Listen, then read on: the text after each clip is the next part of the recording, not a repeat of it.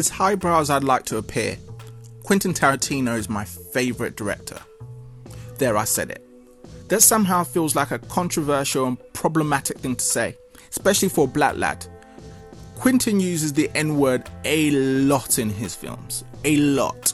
According to Gawker, he used it more than 60 times in The Hateful Eight. He used it over 100 times in Django Unchained. And that feels just about right. It feels just about right. And and here's the thing. I love both those films. When Quentin makes a cameo in his films, you can you can bank on it. You can bank on the fact that that word is gonna come out of his mouth, and it's gonna come out of his mouth gleefully. He'll say it gleefully. Now, over the years, a lot of folks, a lot of black people, have accused Quentin of essentially being racist, or at the very least, not caring about the pain this word causes. Quentin isn't racist. Get the hell out of here.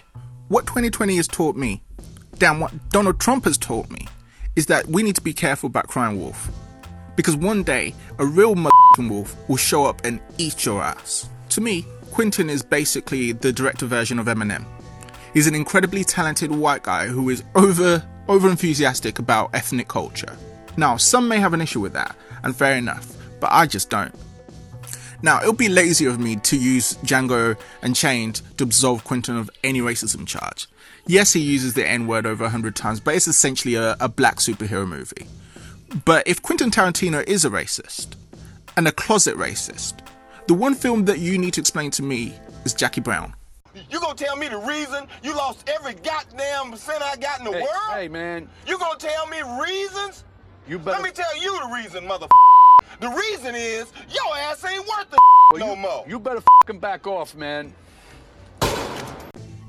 Jackie Brown is not only Quentin Tarantino's best film, but it's one that is dripping with love for black culture, especially funk music and blaxploitation movies.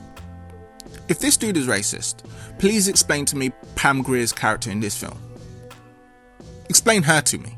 Explain Jackie Brown. She isn't a damsel in distress. She isn't a one dimensional character. She's not a stereotypical black woman. Grier's character is she she's tough, she's smart, she's gritty, she's sexy and funny. She's she isn't a heroine. She's in the villain either. Grier's Jackie Brown was my first example of a three dimensional character that could go toe to toe with some of the best characters ever to grace the screen.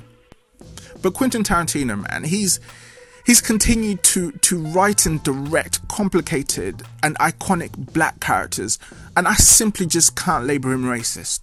He's also continued to employ black actors in in important roles when other prestigious directors haven't. And I can't blast him for that.